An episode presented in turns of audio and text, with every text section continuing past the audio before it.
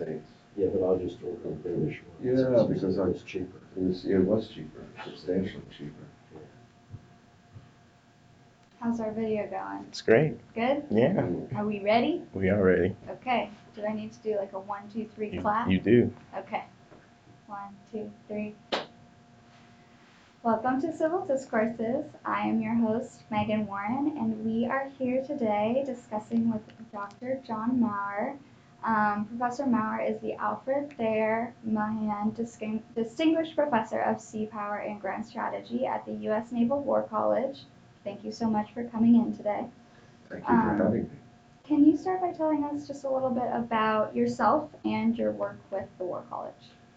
I came to the War College over 30 years ago in 1988 as a 30 something professor.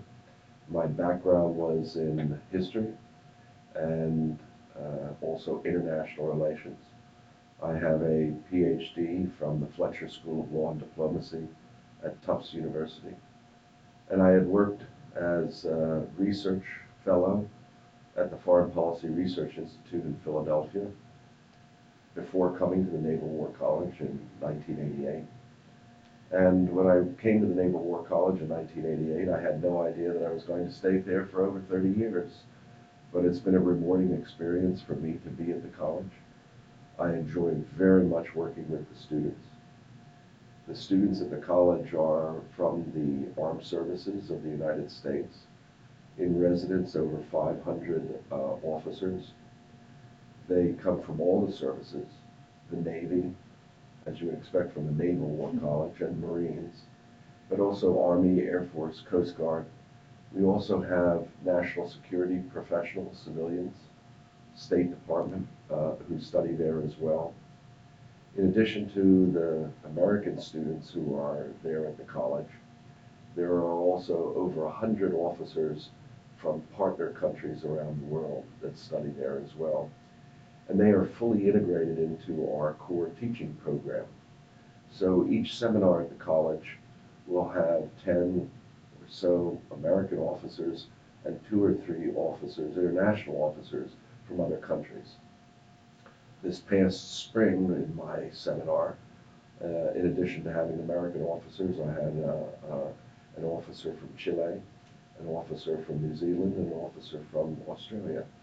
So we have a nice mix of both American students and students from other countries. And that very much enlivens seminar too, because the students from the other countries are not bashful Mhm. about sharing their opinions about the United States. And so it, it, it, it really does broaden our officers, the interaction, American officers working in the classroom with uh, other officers who are students as well at the college. The college, the Naval War College, offers a master's degree in national security affairs. It's a 10-month program uh, that the students study in Newport. The uh, college goes back to 1884, and we pride ourselves as being the oldest war college in existence, continuous existence since 1884.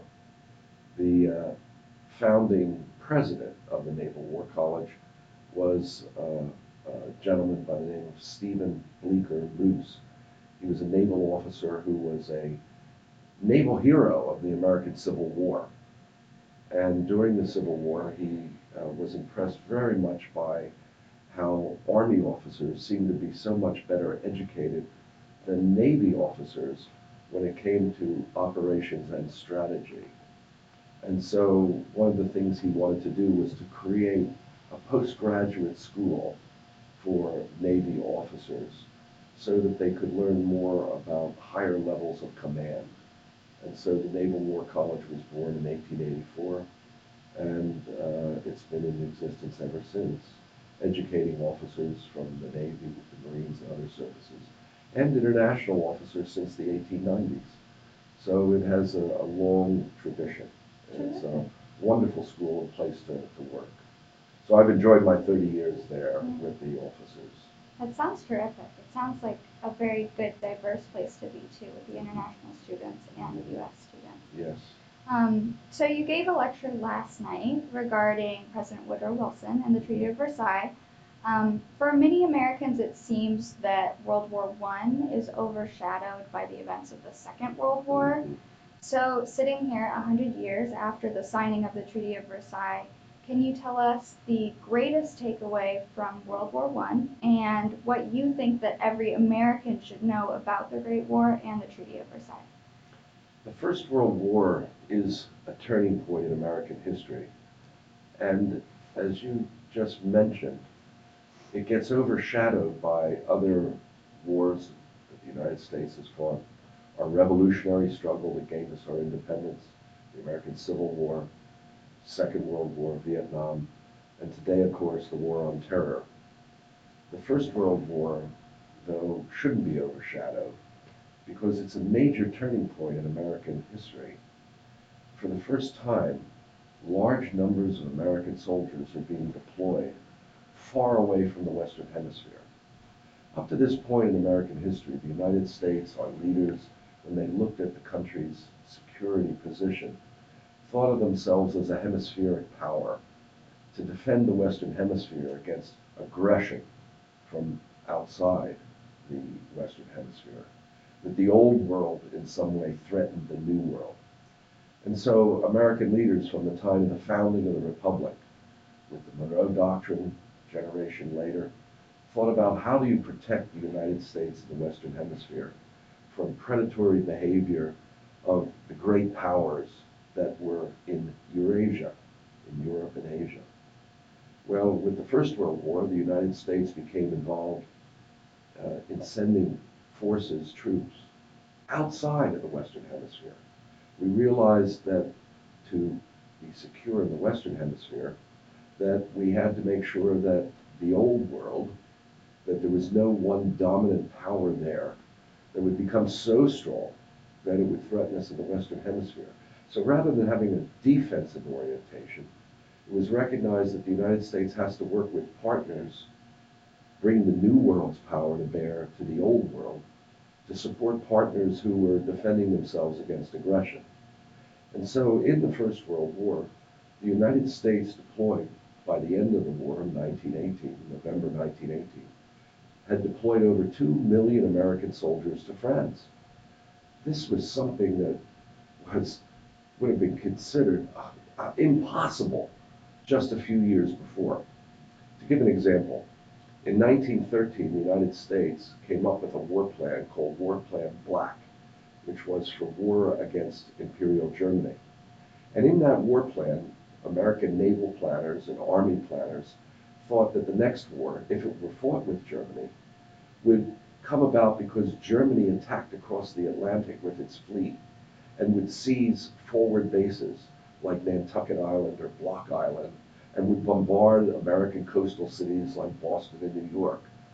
Very much a defensive orientation. So if you had said to American planners, Navy and Army planners in 1913, that within five years the United States would deploy over two million soldiers to France and then bring them home again, they would have said, oh, that's impossible. Couldn't happen. Mhm. But the impossible did happen. And so this is a major turning point. And Woodrow Wilson plays a major role in this because he was reluctant to take the United States into the war. He wanted to maintain the neutrality of the United States. But Germany's actions on the high seas, its use of submarines and sinking large numbers of ships, resulted in the U.S. entering the war. And the U.S. entering the war then led to this great deployment of American forces to the old world. And the American contribution was important in tipping the balance against Imperial Germany and defeating Imperial Germany in the war. So this is the first time that the U.S. has committed itself to the security of other countries, protecting them against aggression in the old world. So it's a major turning point, and it's not recognized. We think of the role that the U.S. played in the Second World War and after in the Cold War of maintaining security partnerships with other countries. But uh, it's already starting here, 100 years ago in 1918, 1919. Absolutely. So, talking a little bit more about President Wilson, um, he spearheaded the League of Nations. So, although he couldn't get U.S. Congress to join the organization, Um, do you believe that the lack of a U.S. presence in the League of Nations was a contributing factor to its decline, um, or do you believe that there were inherent, deeper structural problems within the League? That the United States didn't join the League of Nations certainly undermined the influence and the power of the League. The United States, under Woodrow Wilson, had been one of the big proponents of the League. He was not alone, though. Republicans, as well as Democrats, wanted to see a League. Uh, Theodore Roosevelt, when he accepted the Nobel Peace Prize before the First World War, had talked about a league to enforce the peace, that the great powers should get together to uh, police the world, uh, to prevent aggression. And so this idea of a league to enforce the peace existed even before the First World War. That disputes would be settled through arbitration.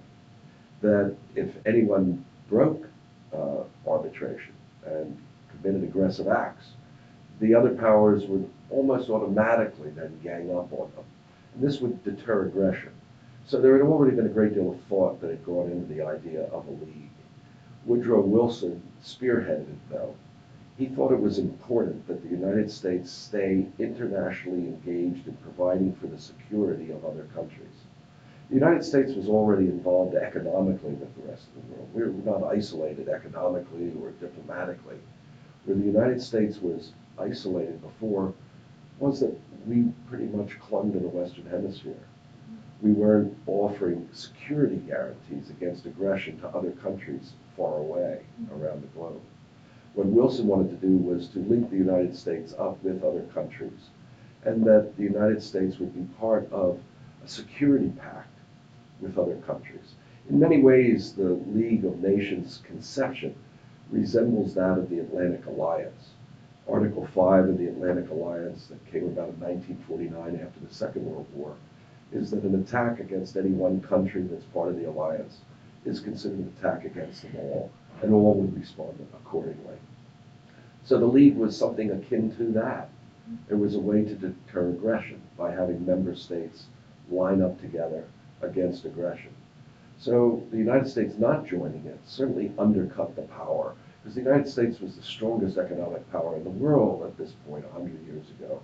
And so that the world's largest economy wasn't connected in providing security to other countries certainly undermined the strength and the credibility of, of the League. Absolutely, I agree. So let's relate the discussion of the League of Nations to the contemporary form, the United Nations. Um, so recent reports have been released that cite about a third of the countries of the UN are not making their full contributions, including the US, uh, Israel, and Saudi Arabia. Do you believe that these failure to payments um, are detrimental, and do you find it concerning? Um, and what do you think about the overall structure of the United Nations? The United Nations is different in many ways from the conception that Wilson had for the League of Nations.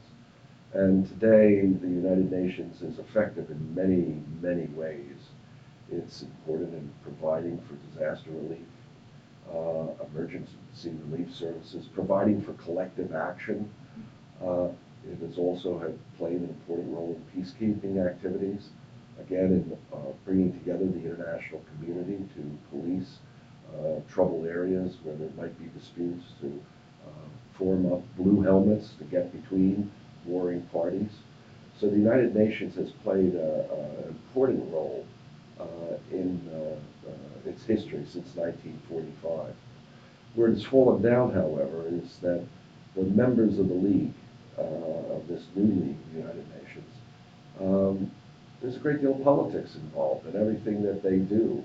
And so disagreements about policies then lead to member states saying, well, I'm not going to support this or that initiative. And hence, uh, the politics within the United Nations undermines its credibility in, in many, many ways. As you would expect in a, a body that represents so many diverse points of view, you're not going to get agreement uh, on, on, this. And so states are not willing to fund things that they don't approve of. And uh, that's a, a, reality, a reality of, of, the United Nations today. Its effectiveness in deterring aggression uh, is something that I'm sure President Wilson would say, uh, is, is a failure. You don't have, you don't have the member states having the same sort of agreement that Wilson would have about what aggression means.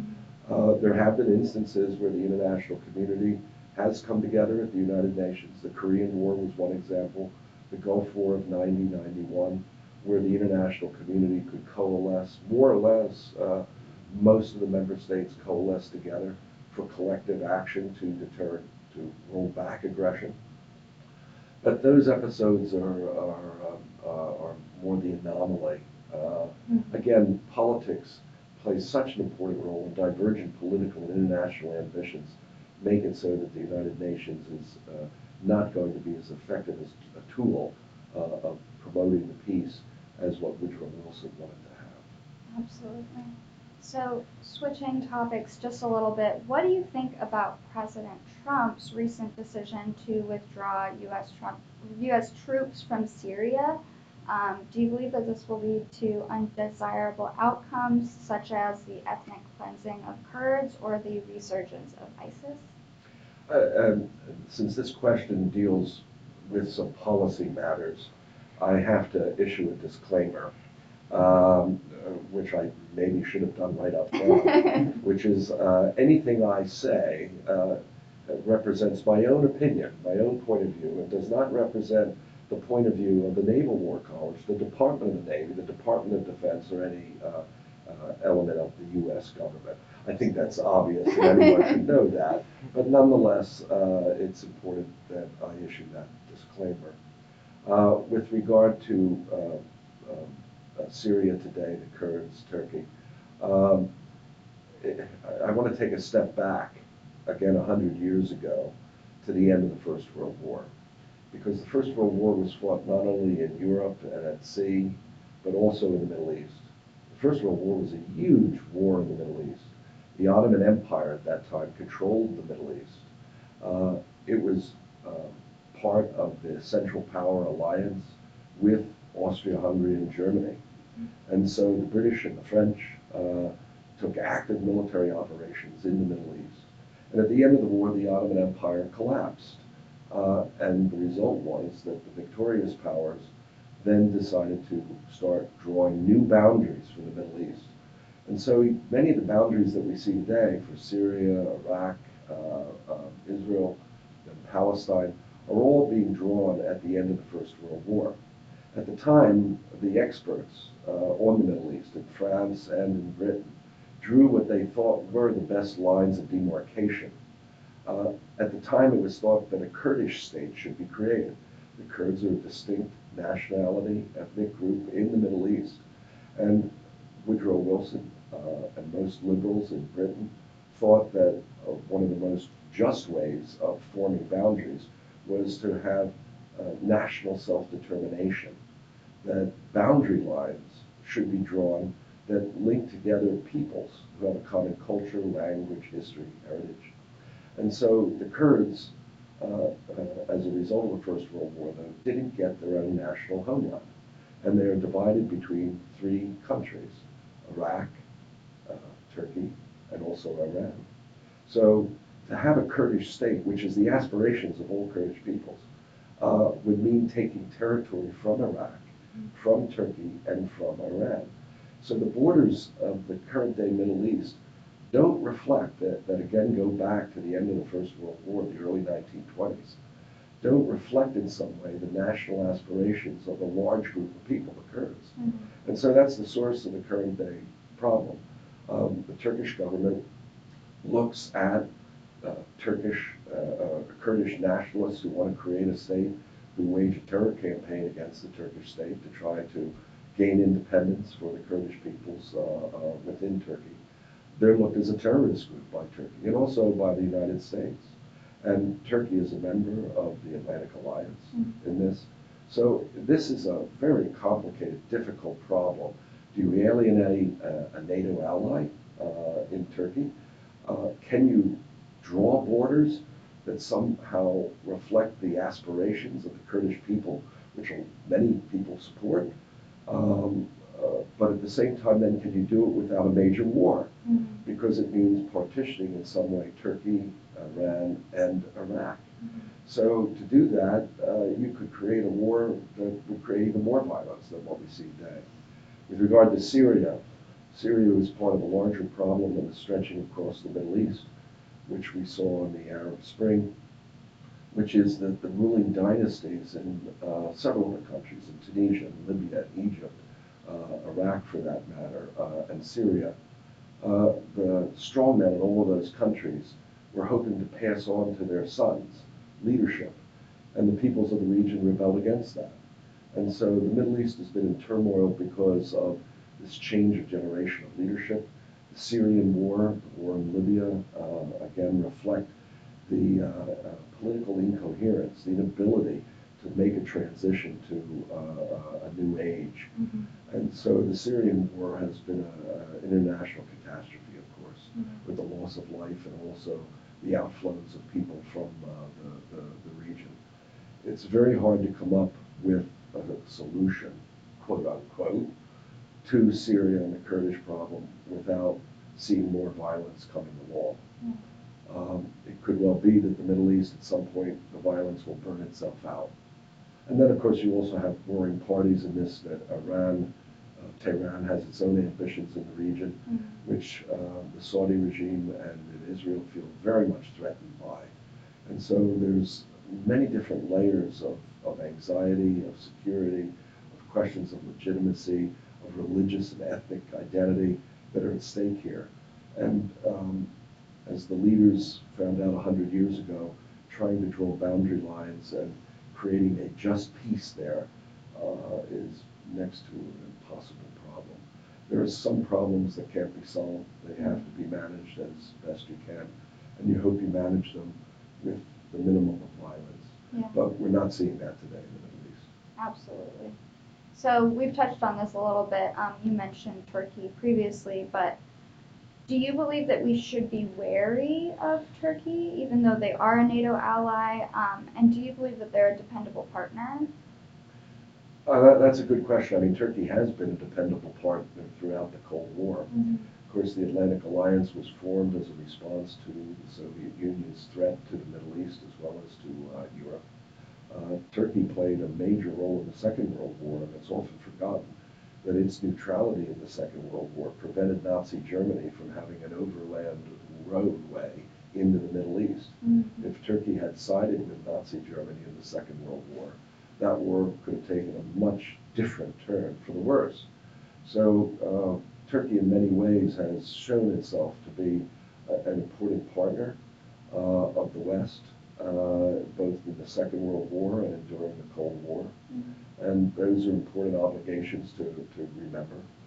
Uh, Turkey lives in a rough neighborhood, is what it comes down to. And there's a great deal of violence uh, on its borders. It is faced by the internal problem of Kurds who want, we talk about, Mhm. who want independence Mhm. that threaten to destabilize the state. Um, Turkey, we have to put ourselves in, in the shoes of the Turkish leadership and understand what their problems are. And those problems will continue regardless of who is in charge at Ankara. Um, so we, we have to have to remember the, those obligations to Turkey and also the constructive role that Turkey can play in the future as well.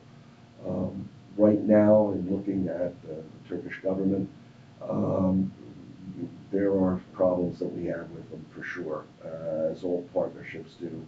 And there has been in recent years a downturn in, in that partnership. But uh, again, we have to think not only of the present but also the long run and think about where are the common interests of the United States and Turkey in promoting uh, a more uh, peaceful environment in the Middle East. Mhm. And there, Turkey can play a major role. In the past, it has played a major role of being uh, an important prop for uh, international stability in the Middle East. Absolutely. Um, so all of that considered, what is an overall grade that you would give Trump on foreign policy? I, I'm, I'm, I'm a lenient grader. I am uh, a Santa Claus when it comes to grading. So uh, um, I'm, I'm not sure I, I want to give a numerical or letter grade out, but I, I'd, I'd like to just, uh, I think, um, if you will, highlight some of the, the things that I think that the, the Trump administration has done, Mhm. for which it deserves some credit, but then also some things that I think where there's some weaknesses.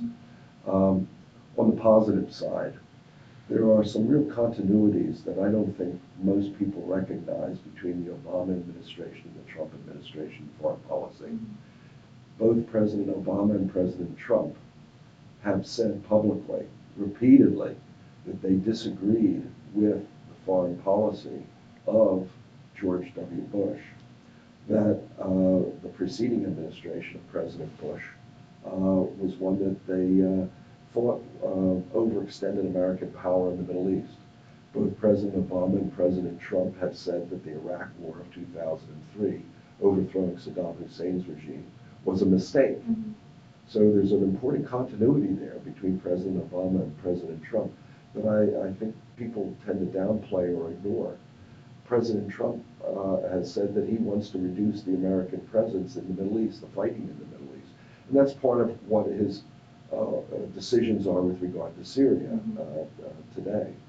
Um, President Obama had the same view, which is how do you reduce the American footprint in the Middle East? Mhm. Um, both uh, President Obama and President Trump have wanted to withdraw troops from the region. Uh, President Obama taking troops out of Iraq. Uh, President Trump wanting to withdraw the footprint from Afghanistan.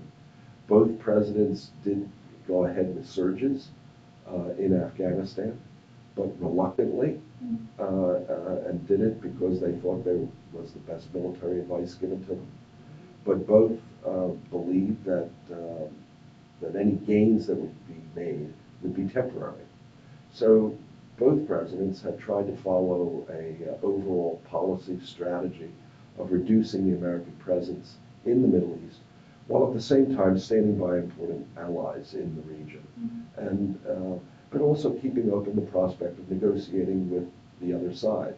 Um, uh, with regard to Tehran, President Obama had negotiations with Iran. President Trump has shown a willingness to negotiate too. He's taken a somewhat harder line, uh, but nonetheless would like to have uh, uh, negotiations with Iran. So there's important continuities between Obama and Trump about reducing the American presence, military presence, ground presence in the Middle East. Both presidents, too, identified China as a rising threat. Again, I think it's um, somewhat forgotten today that Hillary Clinton, as Secretary of State, was one of the authors of the so-called pivot to Asia, that the United States had to de-emphasize the Middle East and give more attention to East Asia because of the rise of China's power. Uh, President Trump uh, certainly echoes that point of view. So again, there's a continuity between Hillary Clinton, President Obama, and President Trump. Uh, they all see the rise of China as being perhaps the most dangerous, the most serious long-term security threat to the United States that has to be addressed in some way Mhm. by counter some countervailing American power to that of China. Um, so there's important continuities between the two administrations that I think are often overlooked or, or not given enough attention.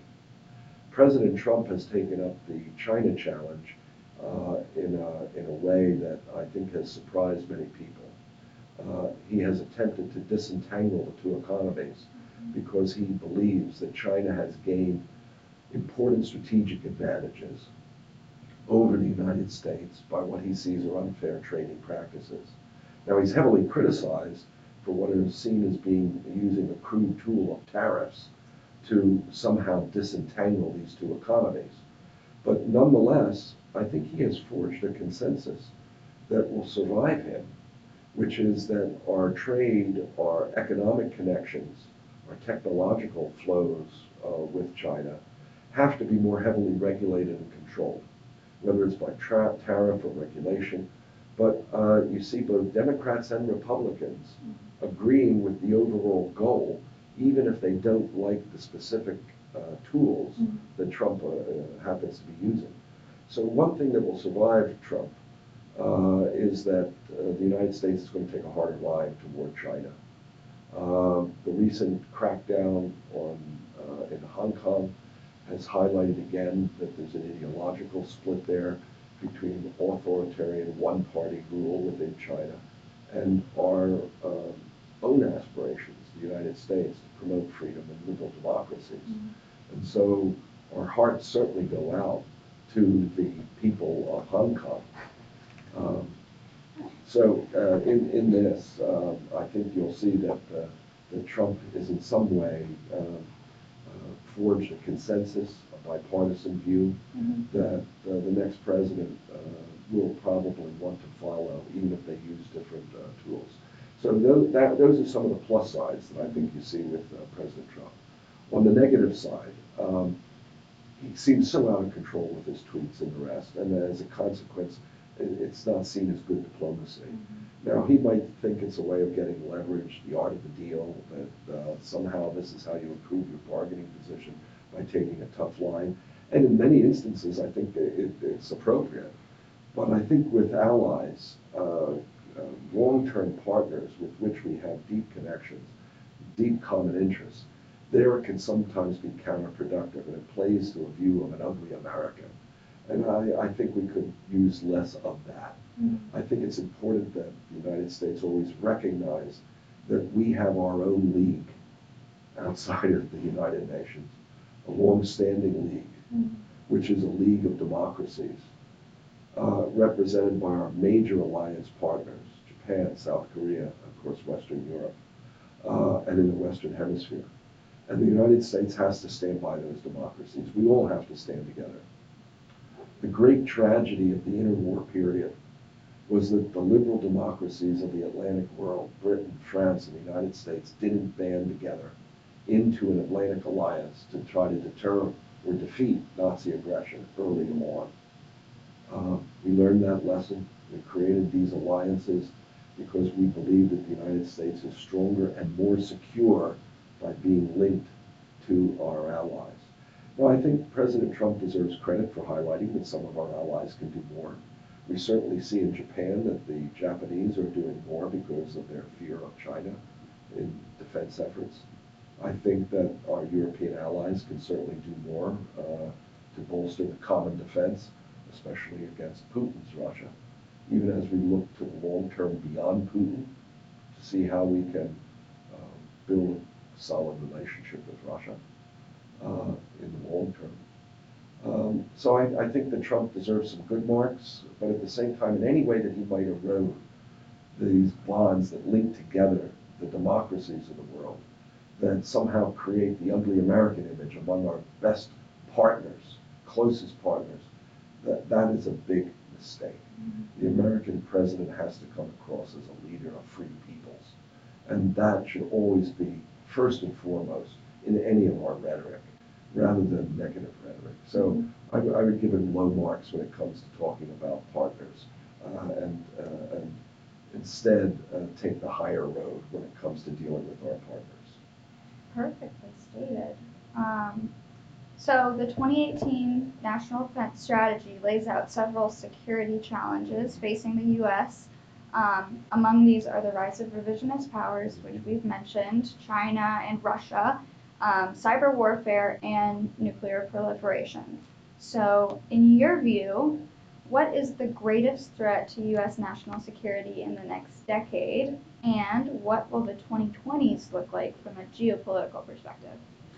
That, that, um, when we look at the world today, I think the, uh, both the national security strategy and the national defense strategy that the Trump administration promulgated, both are well thought out documents and they deserve to be read, both of them.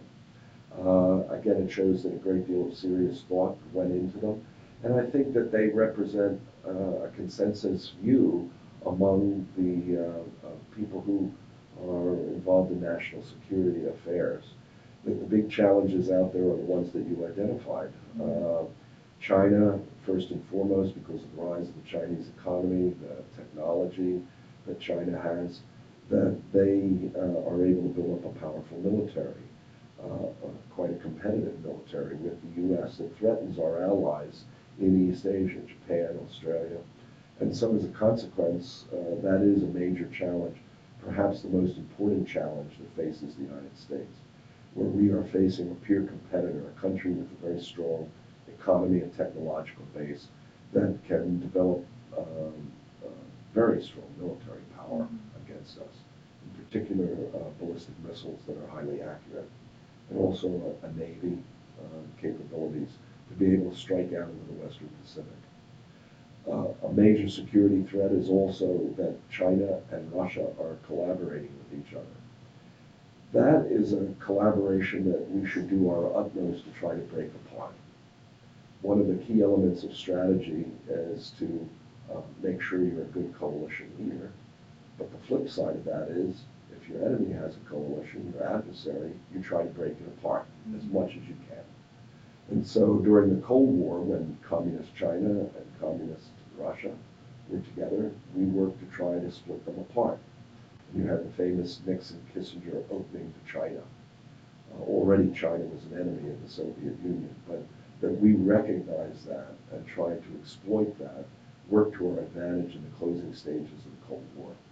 What we need to do in the long run is look to see how we can split the weaker Russia off from China. I don't think that's possible under the current Russian regime of Putin. But playing the long game, we should also be looking to a transition that in the post-Putin world, that we try to build bridges with uh, Russia Mhm. and try to uh, wean them away from China and have China start to look at Russia as a threat to them.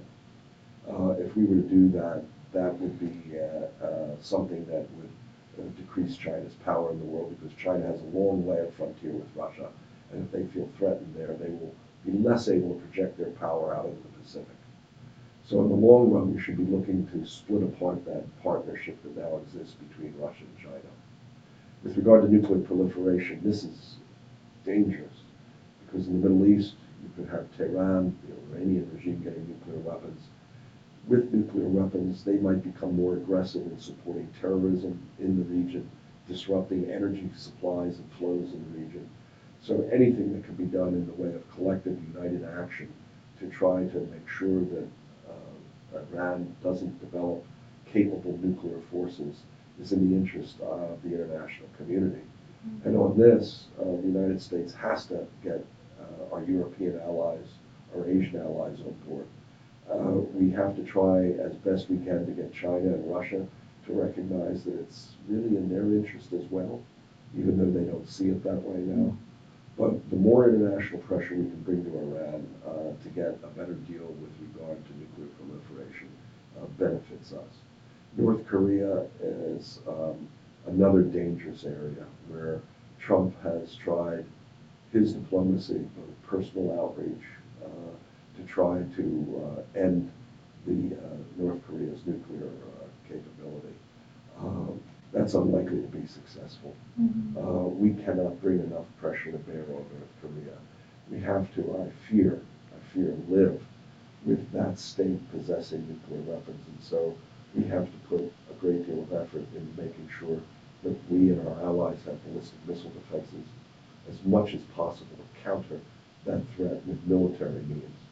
We also have to make sure that in the future we try to counter as best we can, make it more difficult for them to improve their nuclear capabilities. And of course, one of the most important things we have to do is make sure that nuclear weapons never get into the hands of non-state terrorist groups. Uh, we never want to see uh, a group like Al Qaeda that pulled off the September 11th attacks being able to get their hands on nuclear weapons. One region of the world where we have to pay attention, even though we are not immediately concerned with, with allies, is India and Pakistan. Here you have two nuclear armed states that have uh, major disagreements with each other. Mhm. Uh, recently, Kashmir has flared up as a bone of contention between these two states. We have to play an important active role there in making sure that any fighting, any contest that goes on between India and Pakistan doesn't turn into a nuclear war. That's a very dangerous frontier that we have to pay attention to. So those are all critical areas. With regard to cyber, cyber domain is an area in which today uh, we have tried to deter actions from uh, uh, non-state actors as well as state actors who use cyber to pirate uh, things to get information. Um, we also have to start thinking about how best we might use uh, more offensive capabilities in cyber to enhance deterrence, to strike back at those that are striking us all the time. We are under constant cyber threat. And so we have to um, rethink what our rules of engagement will be in the cyber domain. And so cyber is an important instrument of military power. Uh, it's also important for our diplomacy in being effective. Uh, it's a tool that we have to think about how we want to use it. Right now, there is a great deal of control over it and how it is used.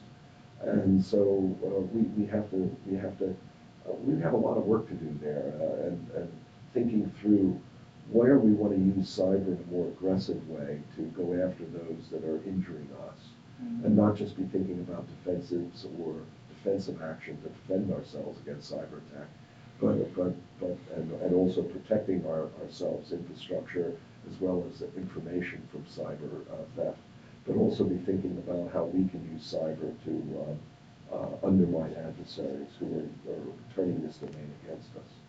Absolutely. So, I know we've focused the bulk of this discussion on international issues, um, but this show is primarily interested in addressing political divisiveness that exists in our domestic politics. So, what do you think um, could be done to increase more bipartisan discourse in our country and to mend the contentious political climate that we currently see today? Uh, on this, I think that some perspective is useful. Uh, the United States as a democracy, throughout our history, we have had many rancorous debates uh, about uh, important matters that people have strong views on.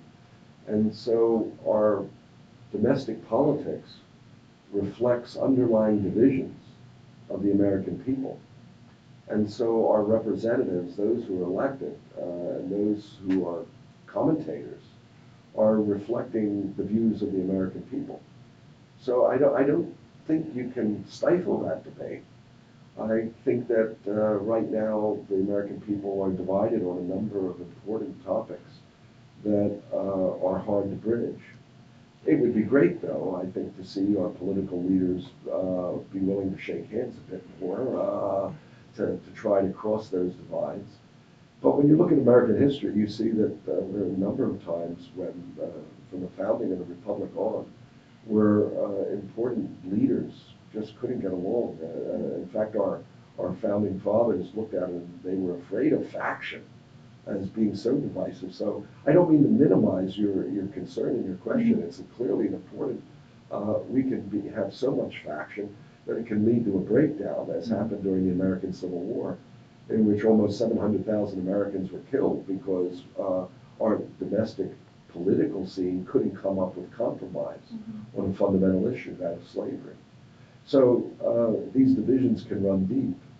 Uh, part of, of uh, divisions sometimes uh, can be uh, overruled, mended somewhat by the international environment. And so it's important to think about how the international environment, the domestic political environment, they interact with each other. And when you have an overriding threat from the outside, you might have the American people come together a bit more in recognition of that. We saw some of that in the immediate aftermath of September 11th. Um, um, today, because the threat from outside is less, I think we tend to focus more on our own domestic political issues uh, um, and divisions. Uh, at the same time, there is an important debate going on right now in the country about international relations that needs to be highlighted, and that is uh, that the United States has to remain committed to our democratic partners. Today, there's a school that has grown up that's called restraint, that we should show more restraint in the world. And so, in international relations, uh, one of the questions that's posed to people who look at the international scene is to say, are you in favor of restraint? And that's like, well, of course I am. Everybody should be restrained. Everybody should be prudent in their behavior. But what restraint means to many is that we should withdraw from our alliances and become more of a hemispheric power. Uh, revert to something before the Second World War, uh, like the interwar period. And I, I disagree fundamentally with that point of view.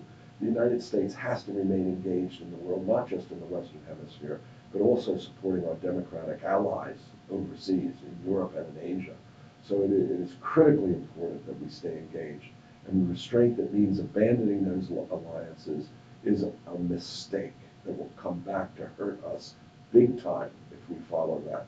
So uh, one of the big debates today in our discourse is that between those who want to withdraw more to the Western Hemisphere uh, and those that want to stay engaged with the rest of the world outside of the Western Hemisphere. And so that, that's a, that's a hard one to bridge. Mhm. You're either for that position or against. Mhm. Uh, and so in, in that one, uh, we're just going to have to have that back and forth between us. And we'll see which side wins out on that debate with the. Awesome. Well, thank you so much for being here with us today and offering your perspectives. Um, we really appreciate it.